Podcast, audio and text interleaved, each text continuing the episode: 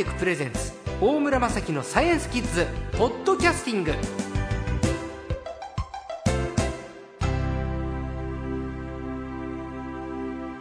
さあ今週のサイエンスコーチャー略して最高は恐竜くんですこんにちはこんにちは。はじめまして。なんかキョキョとか言わないんですか？いや、特にそういう口癖とかはないんで、あの、本当に普段からこの通りのテンションでやって。そうですか、はいおかげさまでこの番組10年やらせていただいてますけどくん付けで来てるのはさかなクンと恐竜くんだけなんですよあ、そうなんですか。ええ光栄です。二度目のくんですええ。さかなクンとは関係があるんですか？えっ、と、全くその、ええ。親戚とかと全く関係はないんですが、はい。一応ですね、恐竜くんという名前を名乗るときに、あええ。の、さかなクンの事務所に伺ってご挨拶はさせていただいたんです。あ一応お伺い立てなくちゃいけないんですか？あ、いや、そんなことはなくて、ええ。あの、むしろその事務所の方とかも、ええ。あの、売り込みに来たんじゃないかって思われて、ああの、本当にご挨拶だけでって言ったら、ちょっと、あの、君なかなか生真面目だけど変わった子だねって言われましたね。さかなクンの事務所にはい一応見初めていただいたということでよろしいんですね。そうですね、はい。生真面目だけど変わった子だねと。目の前にその人いるんですけど、顔がちょっと恐竜っぽいんですよ。あ、そうなんですか？あの、装飾系の恐竜みたいな顔されてますねあ本当ですか。ええ、こんなこと言っちゃなんですけど。いえいえええ、よろしくお願いいたします。よろしくお願いします。さあ、この恐竜くんなんですが、子供の頃から恐竜が大好きで、そのままの勢いで高校時代に単身カナダに留学。うん。恐竜の研究が盛んなアルバータ大学。そういう大学があるんですか？はい、そうです。あの、カナダのアルバータ州エドモントンというところにあります。で、これは恐竜の研究が盛んなんですか？あの、恐竜というか、まあ、厳密には絶滅した生き物全般の研究で古生物学というんですが、この古生物学に関してはもう本当に世界でもトップと言われている大学です。そして卒業後、アメリカ、カナダなどの様々な博物館や研究施設と交流しながら、科学の普及活動や体験教育の大切さについて勉強されてきたと。はい。まさにこの番組のために活動されているような方ですね。よろしくお願いします。さあ、今日はですね、この恐竜くん、本も出してらっしゃる。はい。知識ゼロからの恐竜入門。親子で楽しめる。恐竜ファン必見と。ありますね。幻冬者から。はい。これはもう本当にあの、とてもわかりやすい本にしたいなと思いまして、なかなかあの、入門書といっても恐竜の本っていうのは、あの、子供向けの図鑑か、もしくは逆に幼少の専門書なんかを訳したものだったりとか、ちょっと難しめのものが多かったので、はいまあ、しっかりと内容はしつつ、どなたにでも気軽に読んでいただけて、で、あとはあの、図鑑とかでデータを覚えるだけではなくて、もうちょっと先にもう一歩踏み込んでみたいっていうお子さんなんかにもお勧めしている本です。はい。さあ、そんな恐竜くんなんですけれど、今日は恐竜くんに好きな恐竜ベスト3を発表してもらって、その根拠、ね、ご専門の方から。あの、インターネットで調べてもその恐竜わかりますからね。はい。はい。じゃあまず3位なんですけれど、3番目に好きな恐竜は何ですか？はい、3位はですね、迷ったんですが、これはリプロドクスという恐竜です。何と迷ったんですか？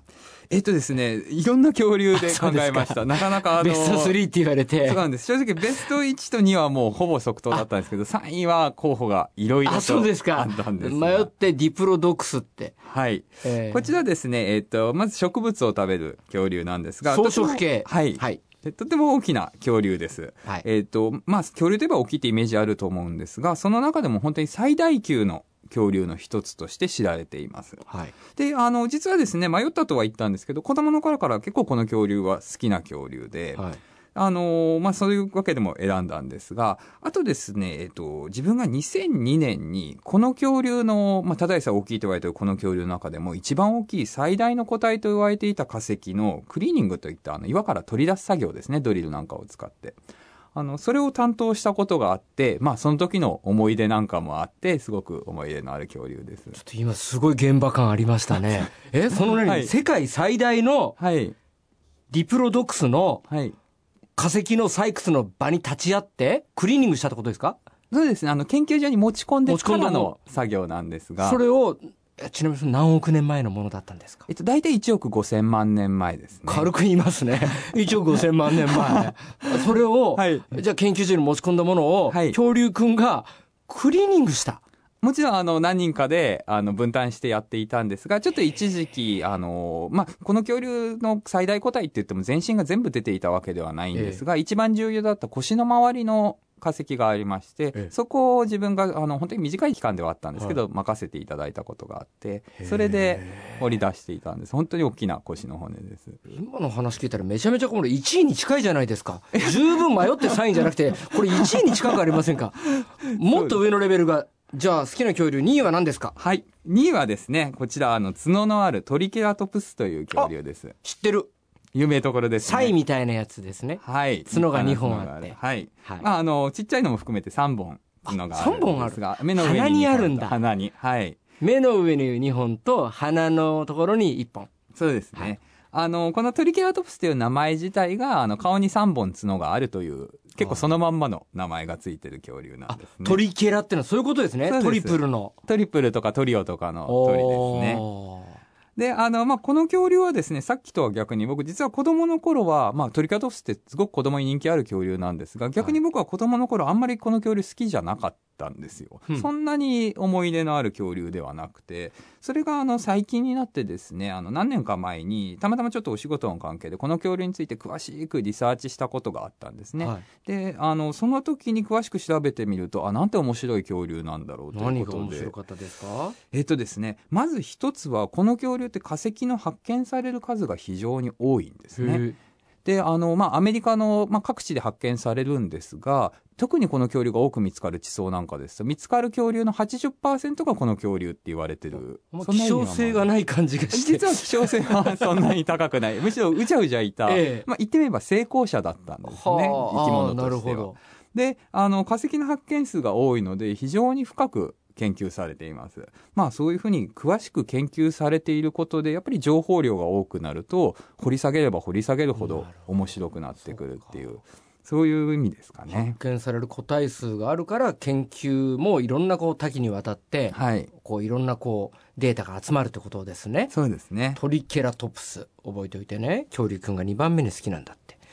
さあ、一番好きな恐竜は何ですか？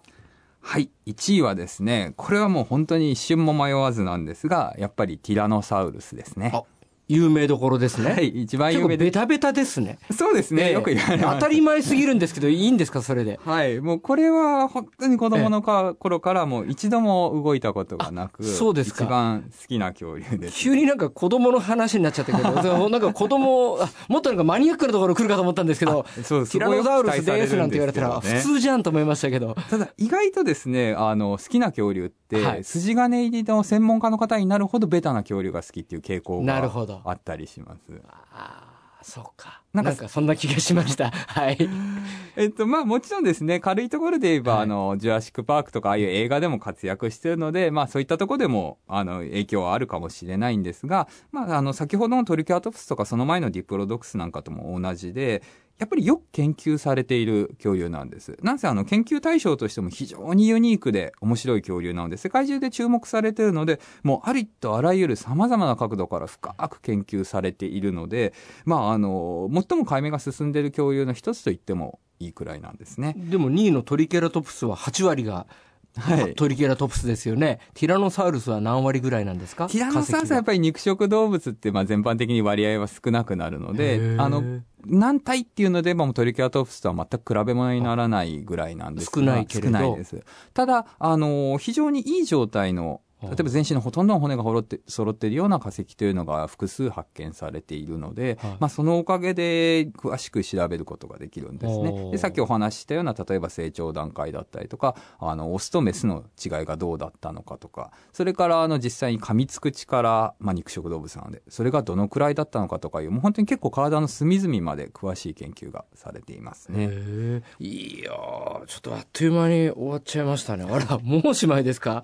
ティラノサウルスの話もうちょっと聞きたかったんですけどクリーニングの話も気になってしまいました また詳しいお話を来週伺いたいと思います。今週の最高は恐竜くんでした。ありがとうございました。ありがとうございました